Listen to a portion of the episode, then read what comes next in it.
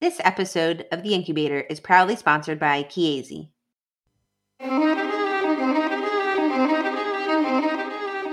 This is The Incubator, a weekly discussion about new advances in neonatology and the fascinating individuals who make this progress possible.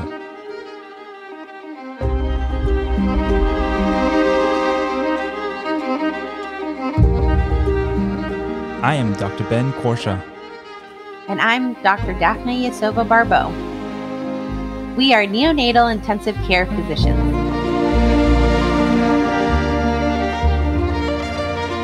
Welcome.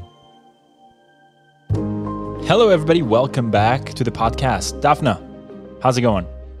Uh, it's going really well. Uh, you know, now that the boards are over, just trying to get back on the straight and narrow, I guess. That's right. That's right. Um, I'm very excited about the guest that we have on today. Um, she she published. She was the first author on a on a neonatal research network paper that we both enjoyed, and we said, hey.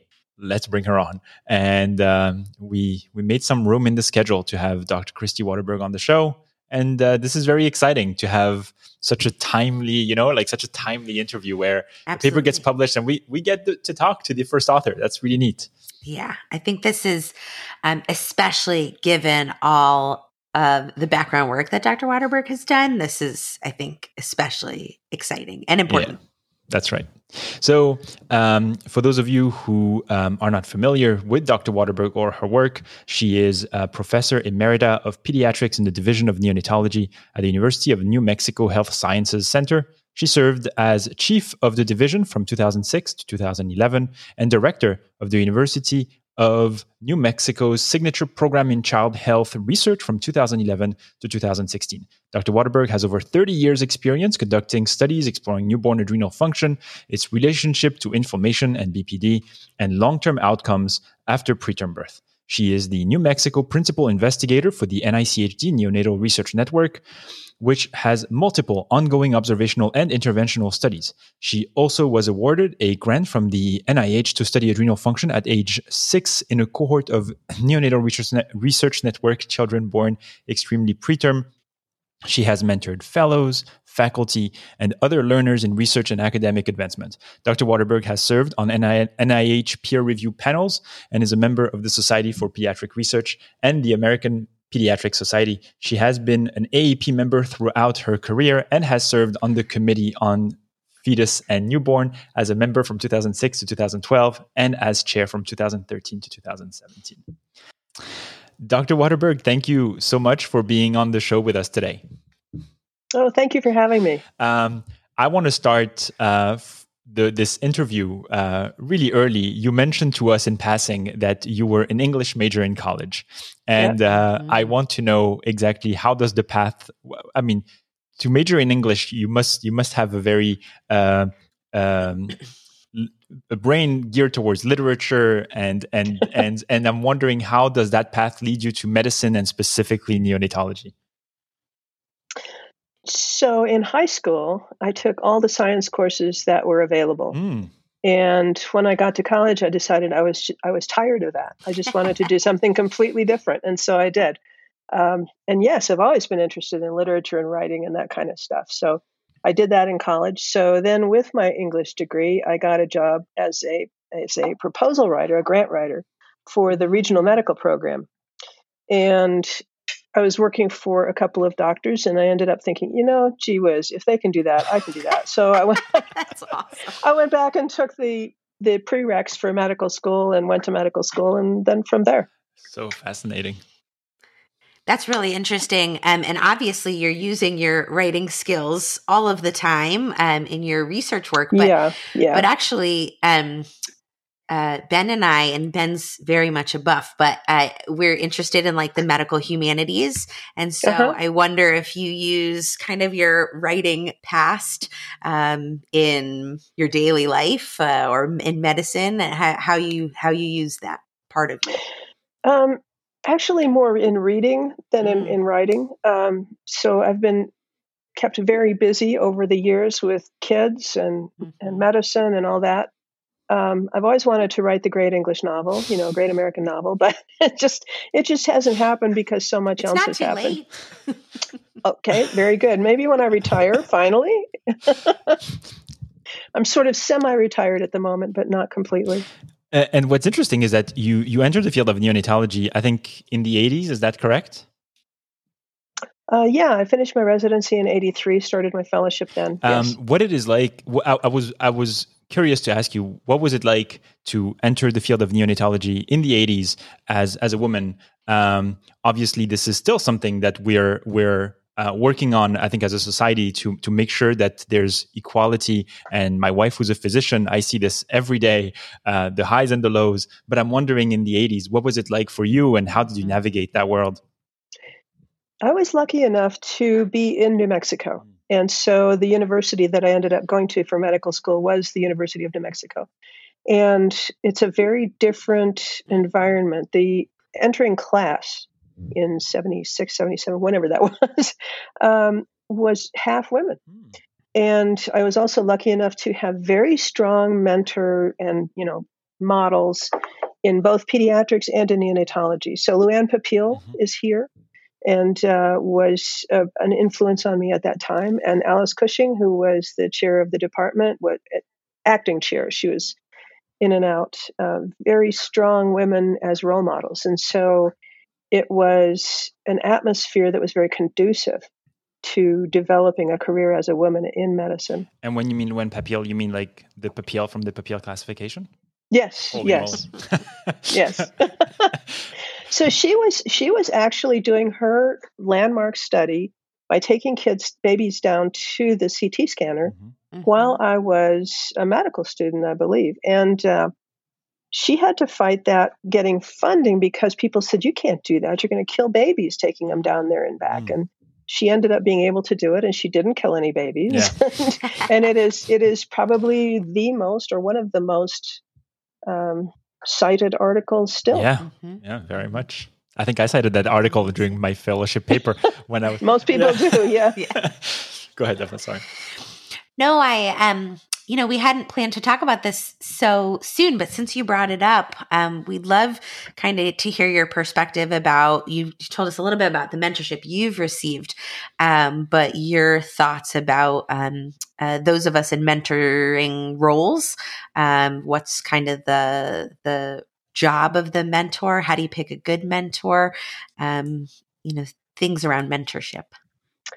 So oh. as as a fellow, I had two different mentors who ended up leaving, and so mm, that was that was interesting. Tough. I mean, they, they they still provided support, but they ended up leaving before the projects were done. Mm. So for the next mentor, I, I picked. I married him, and that that really worked much better.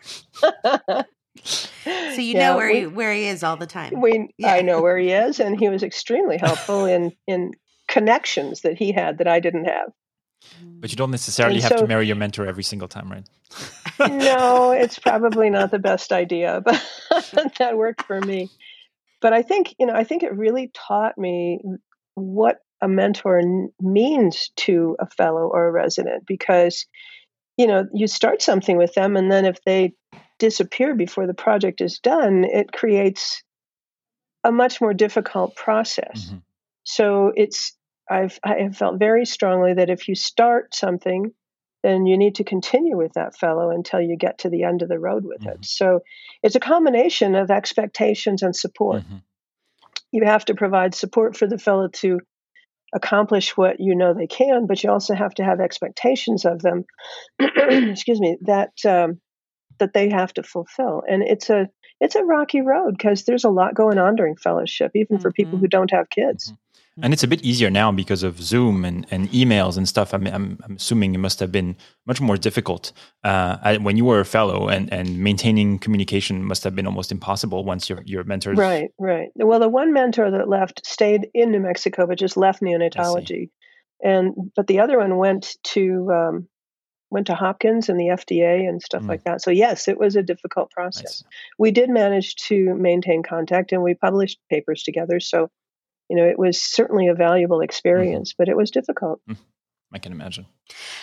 It's so interesting that you mentioned that you had these um, kind of disruptions in mentorship because I feel like mentoring in medicine ha- is changing. Um, and before, I feel like some people picked a place because they chose a mentor and then they, you know, d- did, did the work their mentor was was doing and they you know they teamed up for potentially a career mm-hmm. um, and now it seems um, especially the way GME is, sometimes you end up at a program where you haven't picked a mentor or you haven't picked an area of study. Mm-hmm. Um, and then you have to find somebody where you are. Um, and then it seems like this team approach uh, to research is is not the same now as it was um, you know even a few decades ago in terms of kind of pairing up with your with your mentor Right. I, I, agree with that. I think there again, the University of New Mexico was uh, sort of unique in that process at the time because you didn't go into somebody's lab and pick the project that they had put in front of you. You know, mm-hmm. it's still, it was and is still a place where you come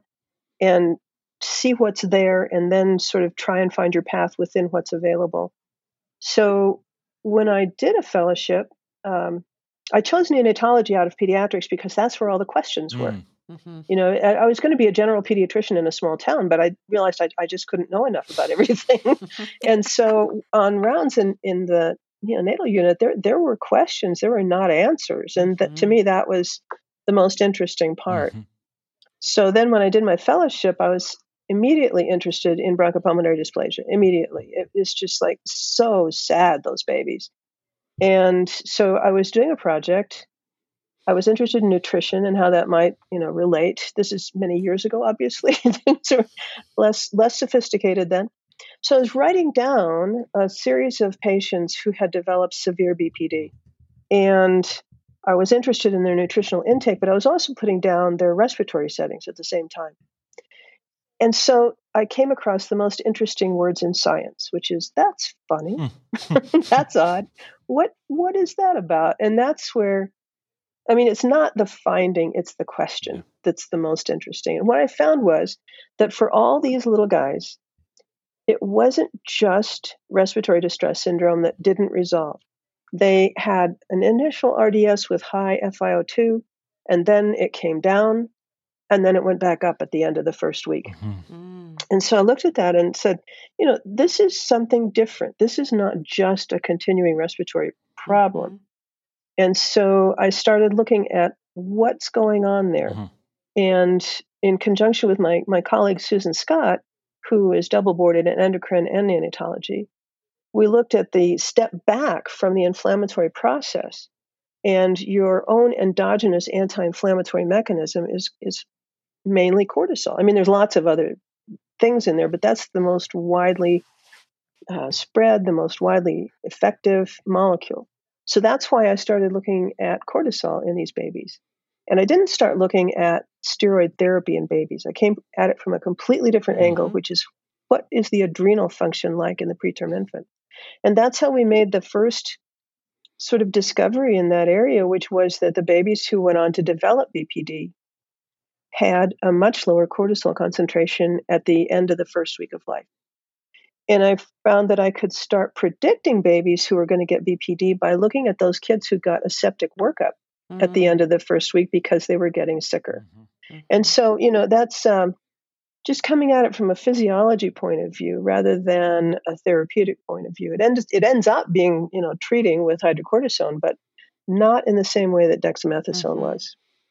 And, and so and so is this so this is where I guess this is the inception of of your work on on hydrocortisone and the potential benefits it might have uh, right. for, for BPD.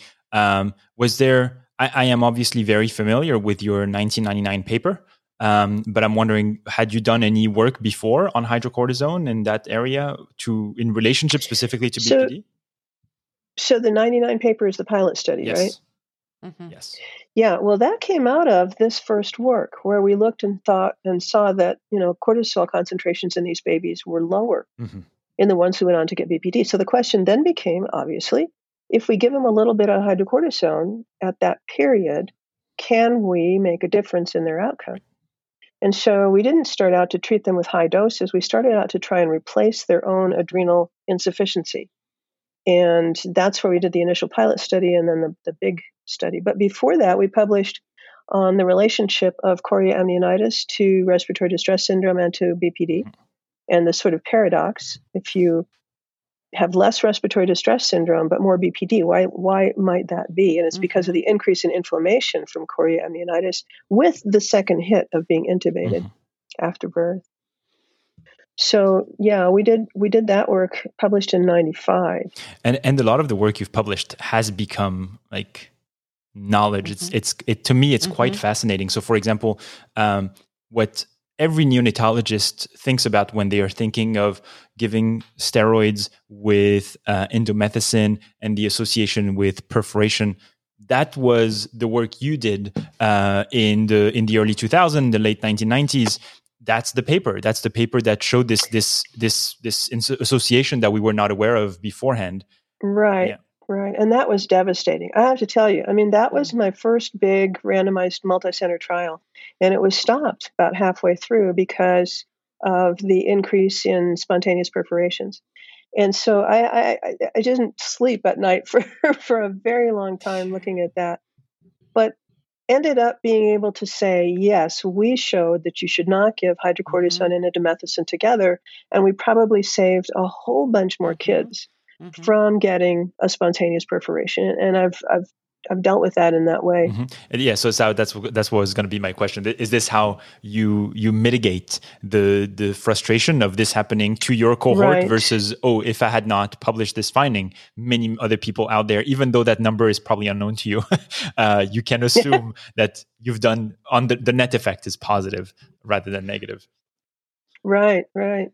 Sorry, Daphne, you were going to say something. So it, no, it was I, really- I was going to say I think that's absolutely true, and I, I think um, it brings it sheds so much light on how even if the work that you set out to do doesn't go exactly as you anticipated, there's so much to learn from right. every single study, and that was groundbreaking. And I I think it, it saved countless lives um, by having that knowledge, um, which we didn't have before. So my question to you then was you, you go through this this phase where you had this initial pilot study and the results are promising and they're pointing you in a certain direction and then you do this paper from uh, that's that was published in pediatrics in 2004 looking at uh, this prophylactic use of hydrocortisone and I mean, for the people, I mean, first of all, we'll put the link to the to the paper in the show description. Mm-hmm. If you haven't seen this paper, you should read it. Like, as researchers, you may like. I feel like not many people get to work on on the paper of this magnitude to begin with. It's mm-hmm. like it's it's it's it's it's a big deal. And then you see this this association with the perforation, but on the other hand, it was almost serendipitous. I mean, it didn't really it it it it created a, an obstacle where the trial had to be halted, but it it was not the right. question you were trying to answer. So right. I am wondering if, as a researcher, you feel a bit of frustration where it's like, well, this this this PDA business derailed the the trial, but but like I still want to find out what hydrocortisone prophylaxis can do to BPD.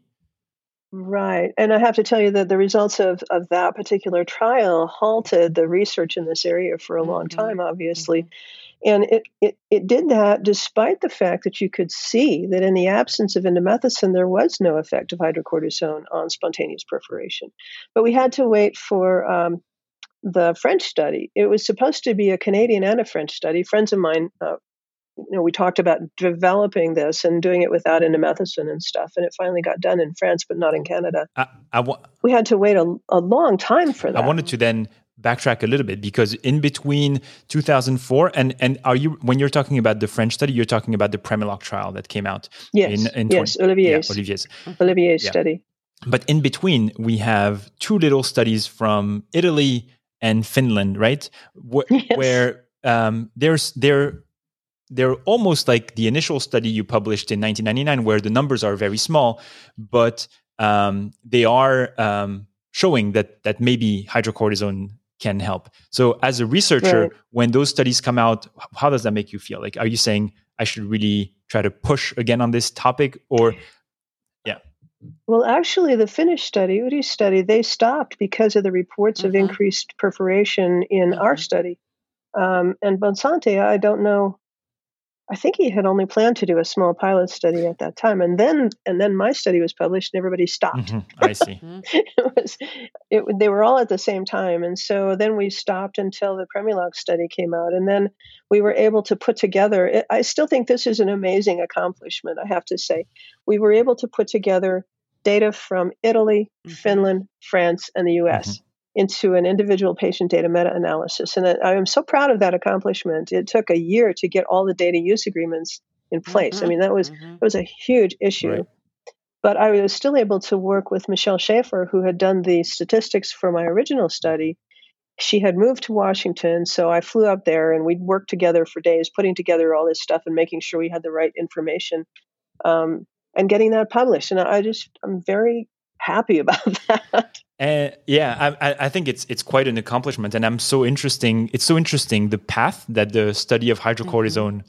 took all of you. Yeah, uh, I mean, we, it it started eh, right in the in the US, then we Europe, and then the French trial. I mean, I wanted to ask you about the French trial, obviously, because this study comes out and it's it's in the Lancet and it's earth shattering, right? I mean, they're saying, yeah, survival right. without BPD is is uh, much lower if you're giving prophylactic uh, hydrocortisone, um, and much higher. Um, um, Survival without BPD is higher. higher. I'm sorry, that's what I meant to say. Ooh, yeah. I apologize.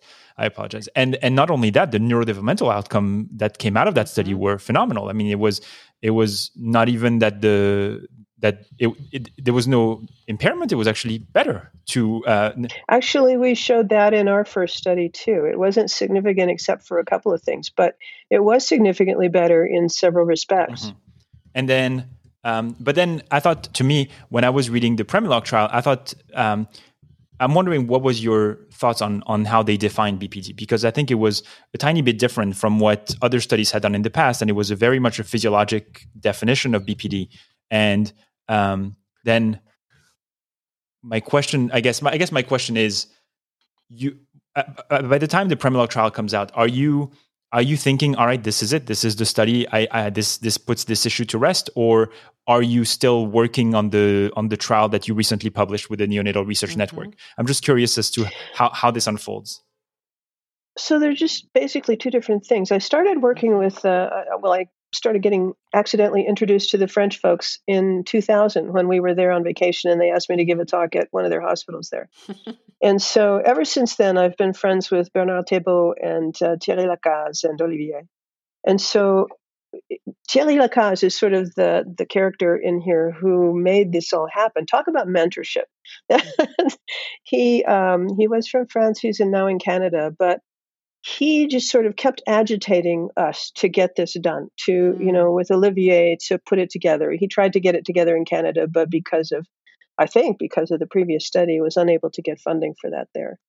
But um, you know, it, it's just over time, working together with people, continuing to talk to each other. And then Thierry just says, you know, you need to do this, you need to do this, you need to do this. and so the that study got done. I see. And and so can for the for the for so when this episode airs i think we will have reviewed the study on the journal club and we would have brought up the results to the to the audience but for for the people who haven't had the chance to pick up the new england journal um, well, so the findings the findings of of the of your latest uh, publication were quite interesting. Uh, do, do you want to go a little bit into what this study showed? Yeah, there, it was disappointing, of course, but not unexpected. Um, mm-hmm. I spent a lot of my career going around and talking about how the dexamethasone is a bad drug and the dose was way too high. And I've tried to, you know, talk people out of using it or at least into using a smaller dose. And so Lex Doyle tried to do the right study. When he did the DART study, he had planned to enroll 800 babies in that mm-hmm. study.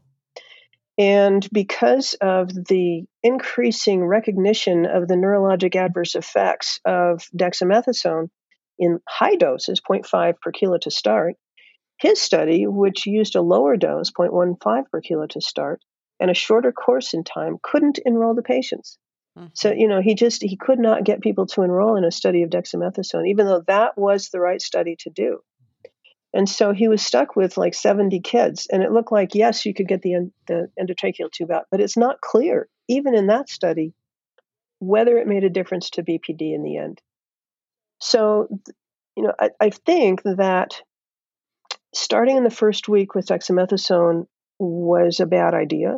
It was too strong of a drug. It promotes apoptosis in the hippocampus and other spots in the brain.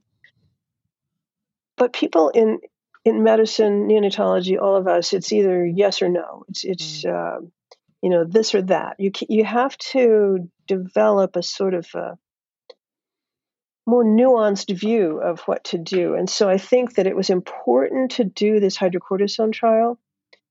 And I think that it's it showed you can use that to extubate babies.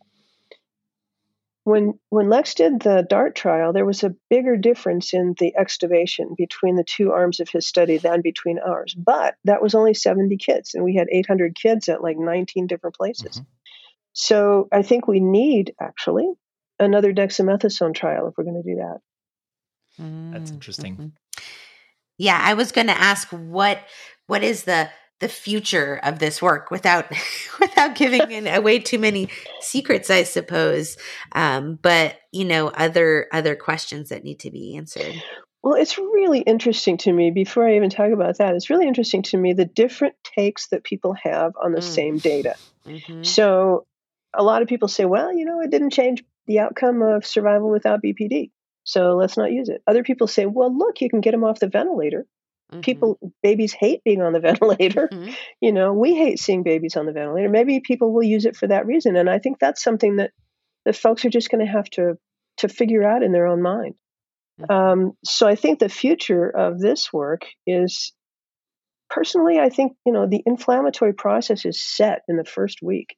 We mm-hmm. looked way back as I was starting out. I looked at the tracheal aspirate of babies who go on to get BPD, and there's a lot more inflammation there than there is in the babies who go on to recover without it. So I think that you get sort of set in the path in the first week or so. I think you can modify it with other therapies after that, but I'm not sure that you can, oh, sort of make it not be there mm-hmm. if you start in later. So I'm, I'm not sure, honestly. Well, after reading the the New England uh, article, um, my question to you then was, to me, what all this evidence uh, points to is a form of risk assessment. I have a mm-hmm. feeling that from all the data that you've published in the past, from the Premiloc trial, from from this trial, this trial didn't have a specific name, correct? It's I mean the paper is called hydrocortisone to improve survival without bronchopulmonary dysplasia, but it didn't have like a right. Mm-hmm. Okay, um, is it going to be one of these things where we're going to do a risk strat? Do you think we're going to end up with a risk stratification where chorioamnionitis, for example, would be an important factor? The degree of inflammation soon after birth will be a big factor. And based on this risk stratification, then we will decide whether to use or not hydrocortisone? I think so. I think people are already trying to do that. We're going to present an abstract at this uh, upcoming meeting talking about you know, is there a differential effect based on the baseline risk? Mm-hmm. Um, that kind of stuff. I, am certain that that will be true. The, the problem is that when you get down to 23, 24, even 22 weekers, the risk for developing chronic lung disease is almost unimaginably high. Um, mm-hmm. You know, if you start out being intubated, it, it's sort of you'd be surprised if they don't end up with some kind of mm-hmm. oxygen requirement at 36 weeks or more. Mm-hmm. Mm-hmm.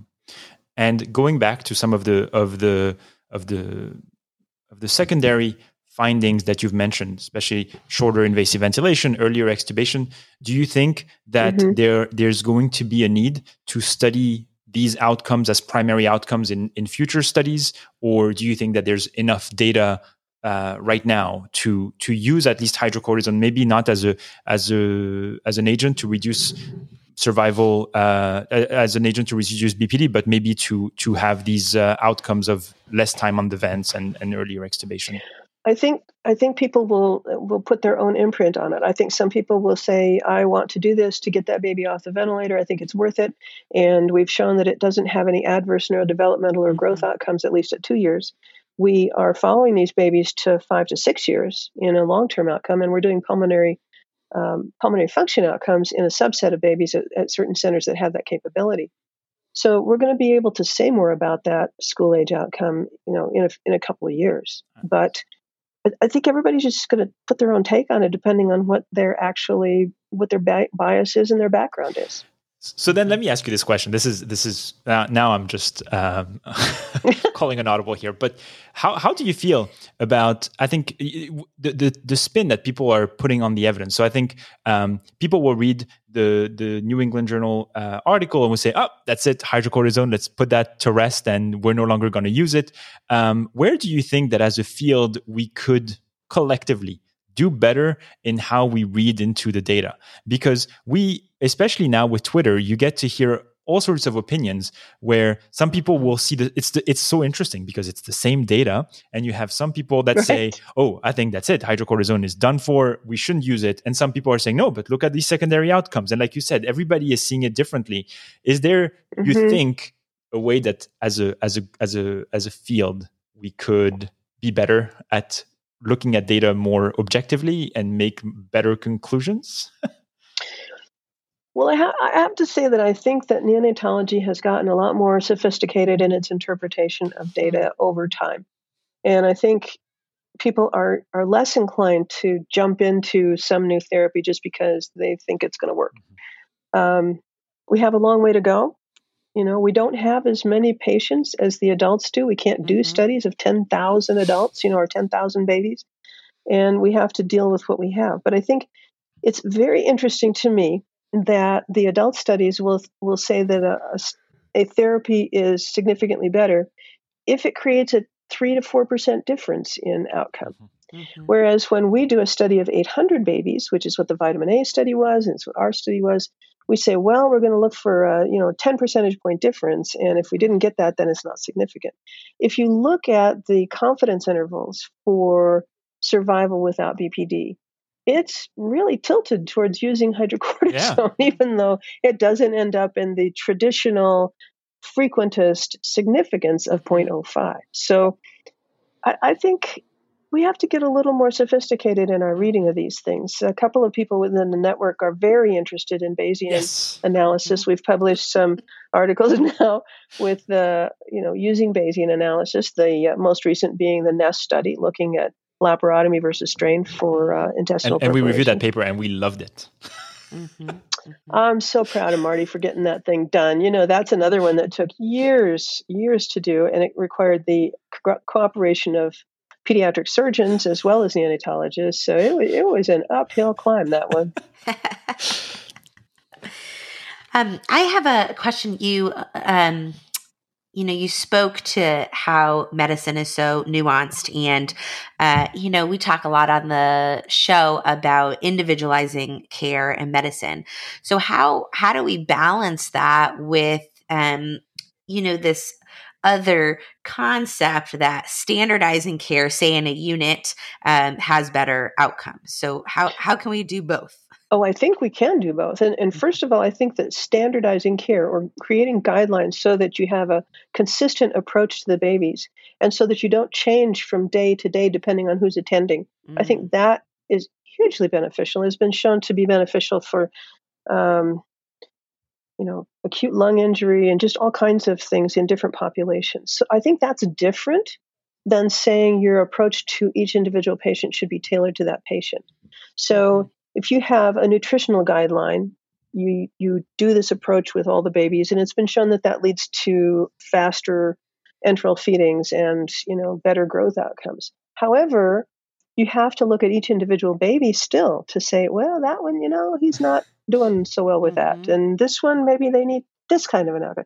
So I think that within the guideline of approaching all the babies in a standardized way, so you don't have this, you know, oscillation of care depending on who's mm-hmm. giving the care, but at the same time realizing that babies are different. Some do have chorioamnionitis babies that are delivered after preterm labor are very different than those who are delivered after uh, preeclampsia, mm-hmm. or you know the ones who are SGA are very different than the others.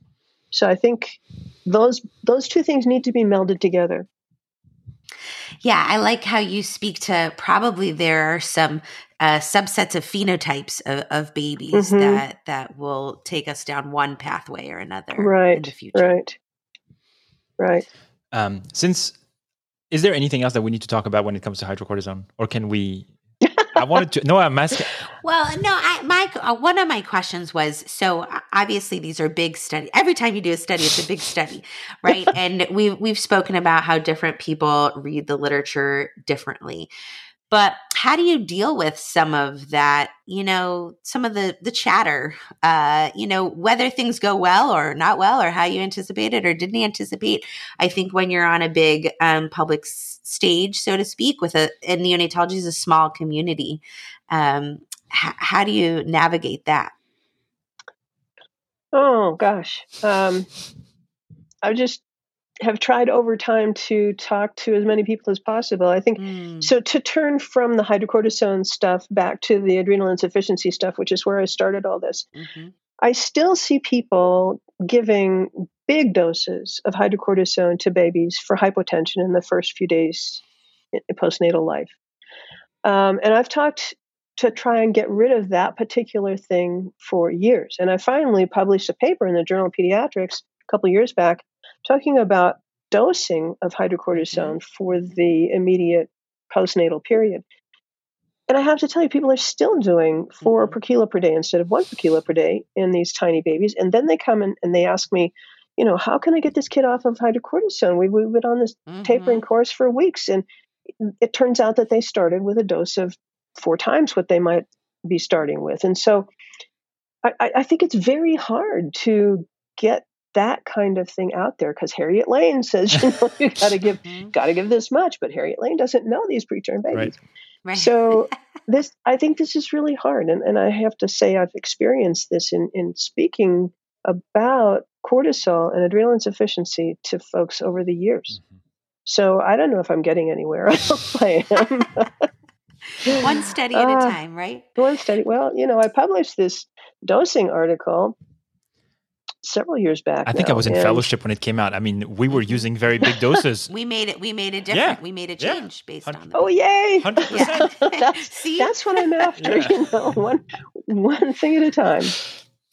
The other thing I wanted uh, to ask about for example, one of my interests was studying the HPA axis um, in regards to stress and trauma in the NICU.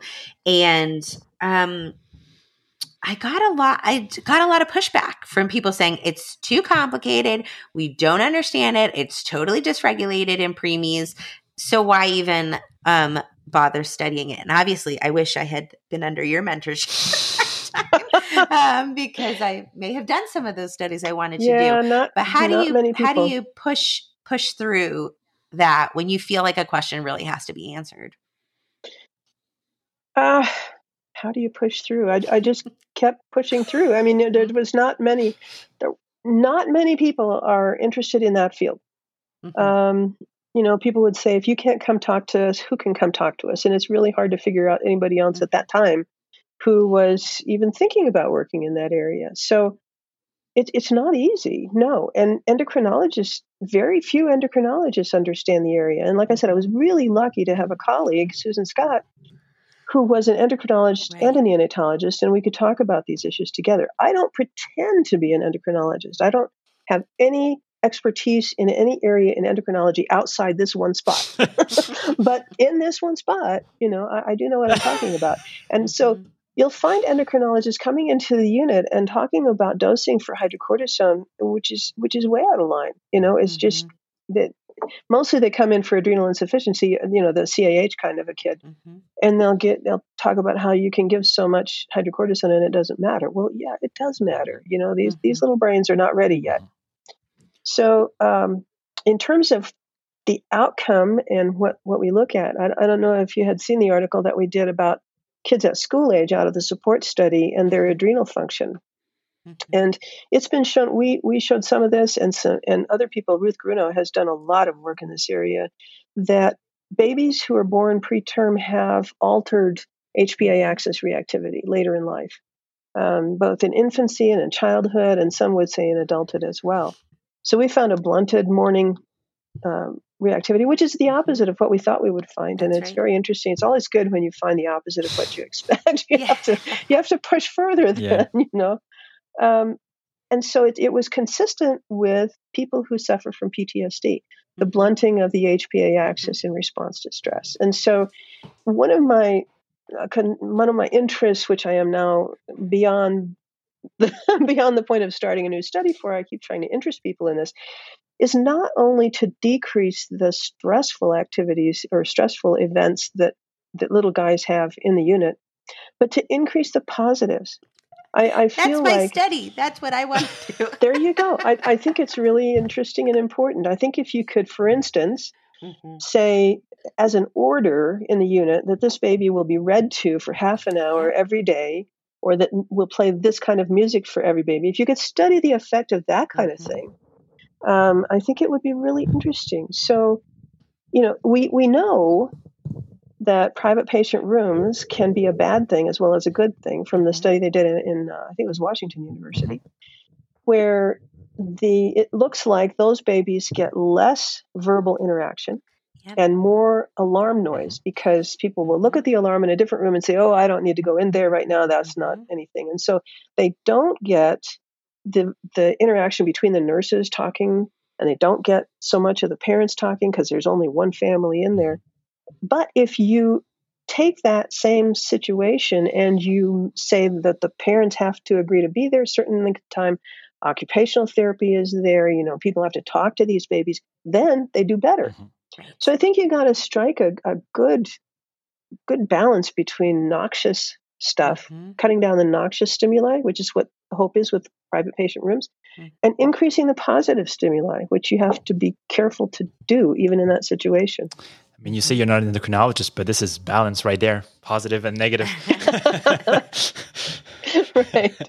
Um, I um, I wanted to um, since we're still on the topic of research, I, I, wanted to talk to you about the concept of collaborative, right? I mean, you've been very mm-hmm. successful in accomplishing so many great things within the context of the Neonatal Research Network, and I wanted to ask you what are the the advice you would give to young investigators in being able to succeed within the context of a collaborative? How do you how do you um, fulfill your role effectively and not right? I mean, I hope my question's good. Right. So I I did research pretty much on my own for about ten years, and after fellowship and developing the the whole sort of framework of adrenal function in the preterm infant, and then you know the pilot study that we did and then i put together my own network to do the first multi-center trial and managed to get that funded but i put together just you know friends people that i knew from here there and everywhere and uh, put that study together of people who wanted to do that particular study so that was sort of my springboard to be able to get into the neonatal research network was a history of, of doing stuff like that mm-hmm. Mm-hmm. In the network, I will tell you it can be very frustrating because it takes a long time to get things done because you have a lot of people with different ideas and different concepts. But in the end, having all that structure and all those different voices in your head leads to much better studies, mm-hmm. leads to much better outcomes. When you look at the at the data that's collected and it's really substantial. So one of the things the network tries to do is to encourage fellows and young faculty to be involved, to do secondary analysis of a study that they didn't do the main study, but they can do a secondary analysis of it. Um, or even young faculty can come in and propose their own studies within the network. So I would say that if you want to get collaborative research done, you have to get someplace where that happens. Mm-hmm. So, you know, you can start out by doing stuff in a lab. You can start out by trying to do individual studies on your own, chart reviews. Every fellow does a chart review. That that's, mm-hmm. you know, one of the things that everybody does. But in order to go on into collaborative work, I think it's really hard as a fellow to put together your own network, obviously. Mm-hmm. Mm-hmm. But if you can be someplace where the people there are collaborating with other folks already, then attach yourself to that collaboration and maybe make part of it your own. I think that that's a really good way to proceed. But that's interesting what you're saying, right? I mean, you're, you're saying that working in a big collaboration sometimes can be frustrating because of everybody voicing their opinions, which sometimes you, you perceive as a roadblock. But to internalize those that feedback eventually mm-hmm. leads to better research. Right. It's that. really hard to hear. It's hard to mm-hmm. listen to. It's hard to get through but it's critically important to creating the kinds of studies that will stand up over time. Mm-hmm. Um, I'm also interested in in talking a little bit about some of the, you know, you've done so much international collaboration, and obviously that's a whole other set of challenges um, to do international collaboration. But but to talk about um, the value of of doing that, working um, across countries, across cultures, things like that. Right. Well, that's all been pretty much informal. Um, mm-hmm. You know, I just I made friends in France uh, mm-hmm. a couple decades ago, and and from that, you know, various relationships evolved, and a new study comes out, and you know, it gets done, and, and then we're able to get the data from there. I honestly have never met Dr. Bonsanti, but he's been extremely co- collegial and helpful and mm-hmm. involved and stuff, and uh, the the Finnish one, I I knew Mikko Hallman, and that's how I got to sort of be involved with with pulling the Finnish study into our um, meta-analysis patient individual patient data meta-analysis. Yeah, but it is it's really it's interesting. Data use agreements are are becoming more difficult all the time mm-hmm. and more important. So getting the getting the French system to finally agree to release their data to the American statistical folks. It took it took Olivier a long time to get that done, but he did, and it was incredibly valuable. I am French, and I can tell you, I, I feel the pain.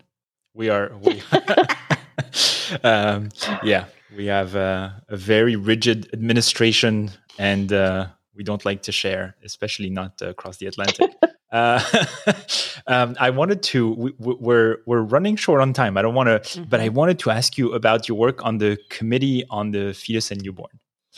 Yes. Can you tell us what this is? We see papers coming out from pediatrics once in a while, and it is the authority. But I'm wondering. Um, I think we're. I feel this is my personal view, that we're much less familiar with the Committee for the Fetus and Newborn than we are, for example, with the Neonatal Research Network. And I was wondering if you could, right. if you could tell us a little bit about what the committee, uh, what the committee is, and what its goals are. So, the American Academy of Pediatrics, the AAP, has a number of committees and sections and councils and the idea of the committees are supposed to be a group of experts, and they are selected by the board to be on that committee to participate in developing policy and clinical guidelines for members of the academy. And so you are you are nominated, and then if you are lucky enough to get on the committee, it's a lot of work. Mm. It's it's very interesting it takes a lot of time, especially as chair of the committee. It takes a lot of time to get that work done. But you feel important. I mean, you feel like you're you're making a difference right. mm-hmm. in writing those because you end up seeing those guidelines being mm-hmm. cited all over the place. Right. And mm-hmm. so it, it, it makes you feel a tremendous sense of responsibility to get it mm-hmm. right. Mm-hmm. Um, and so you spend a lot of time writing things or deciding it's not yet time to write things or revising things that have already been written, trying to talk other committees into agreeing with you. Right. You know, um, it, it's a, it's quite a challenge. How, it's really worth doing. How do you decide that? That, that was that was my my follow up question. Is since since this is supposed to generate uh, policies and guideline, how do you say, all right, mm-hmm. this field, this area, we know enough that we can actually make a statement versus oh boy there's not enough evidence there. We have to hold off. Right.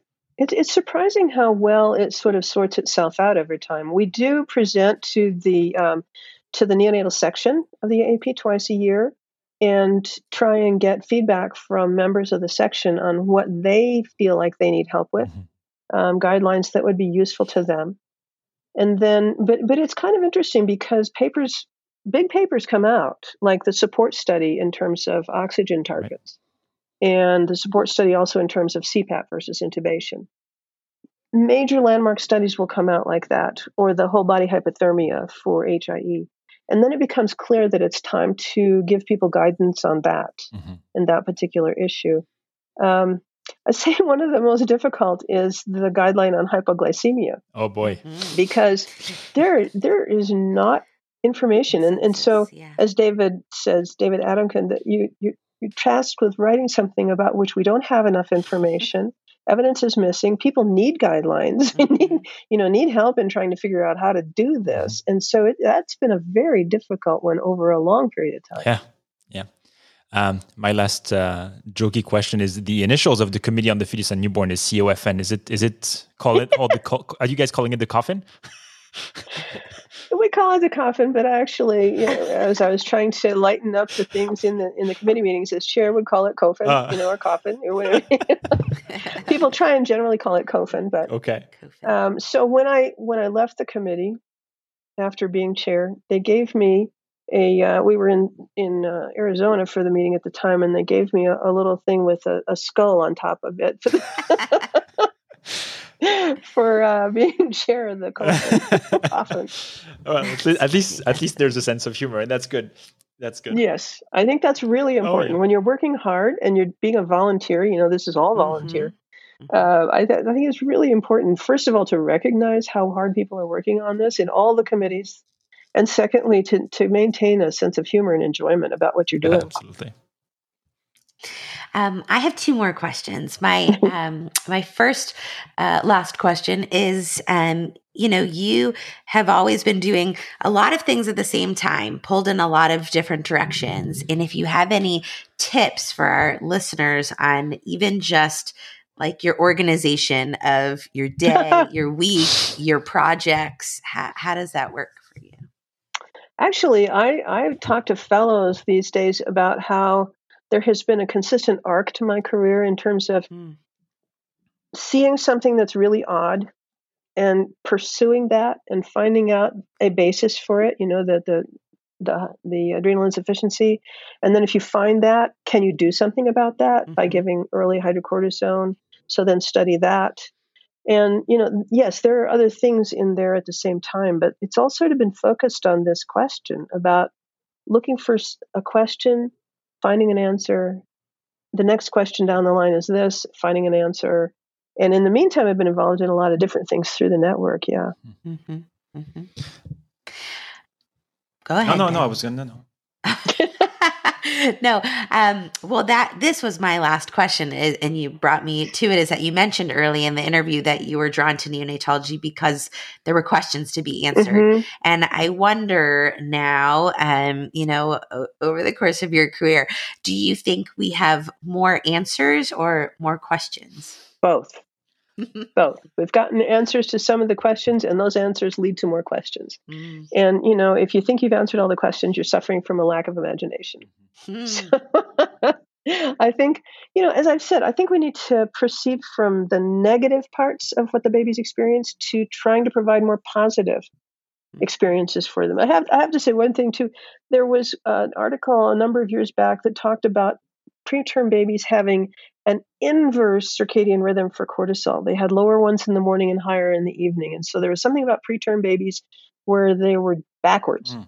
And I'm thinking, you know, just take a look at what happens to preterm babies during the day mm-hmm. and take a look at what happens to them at night. What's happening is you are stressing them out to the max all day long. And so their cortisol concentrations are going up through the day. Then they finally get a break during the nighttime. Mm-hmm. So their morning concentrations are low. We need to figure out how to how to cut that out. Mm-hmm. Okay. Yeah, you're right. Then there are lots of questions if you, yes. if you think about that. I mean, to to give Daphna credit, she does she does uh, decibel rounds in the NICU just to make sure that noise level. All right. Yeah, yeah. So you are you are preaching to the choir Some here. Things. Yeah. yeah. Um, my last question to you, Dr. Watterberg, is is I think today fellows are very um, preoccupied with the choice of their research topic right? So they're like i have to pick mm-hmm. something that's that's going to quote unquote deliver right? I mean you want to pick the and i am of the I, I think i know what you you what your stance may be based on the discussion we've had today but i am wondering if you're an advocate of just cycling through as many questions as possible and not try to pick uh, something that on the forefront may appear to be yielding the best outcome or the, the most the, the, the most the most buzz i guess. I think I, I, don't think you can do that. I don't think you know what's going to produce the mm-hmm. most earth shattering outcomes. I think what you have to do,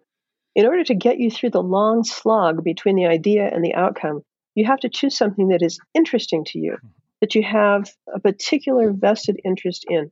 You know, you, you take a look at uh, some of the early stuff that we did was the aerosol delivery to the lung. And people are, are talking about how much aerosol is delivered to the lung. And so we looked at urinary excretion of cromolyn and said, no, you guys, it's not 10%, it's 0.1%. percent mm hmm So I think you have to look at something that is interesting to you in order to, like I said, get yourself from the idea to the outcome. Mm-hmm. All right. I love that. That's it. That's that's all mm-hmm. I have for mm-hmm. today then. okay. And you, and you, now we we're really grateful that you were able to spend this time with us. Obviously, you have a lot going going on given the the recent um, publication, and it seems like you always have a lot going on. So I'm trying to cut grateful. down. How's that going? oh well, you know. anyway, thank you so much, Dr. Watterberg. This was tremendous fun, and I think everybody is going to enjoy uh, hearing your perspective on research. and And I think you're you you have a very um, inspiring career. So so congratulations, mm-hmm. congratulations. Well, thank you, thank you for having me. This has been fun. Thank you. Thank you. Thank you for listening to this week's episode of the Incubator. If you liked this episode, please leave us a review on Apple Podcast or the Apple Podcast website. You can find other episodes of the show on Apple Podcasts, Spotify, Google Podcast, or the podcast app of your choice. We would love to hear from you, so feel free to send us questions, comments, or suggestions to our email address, nicupodcast at gmail.com. You can also message the show on Instagram or Twitter at NICU Podcast. Personally, I am on Twitter at Dr. NICU, spelled D R N I C U, and Daphna is at Dr. Daphna MD. Thanks again for listening and see you next time. This podcast is intended to be purely for entertainment and informational purposes and should not be construed as medical advice. If you have any medical concerns, please see your primary care practitioner. Thank you.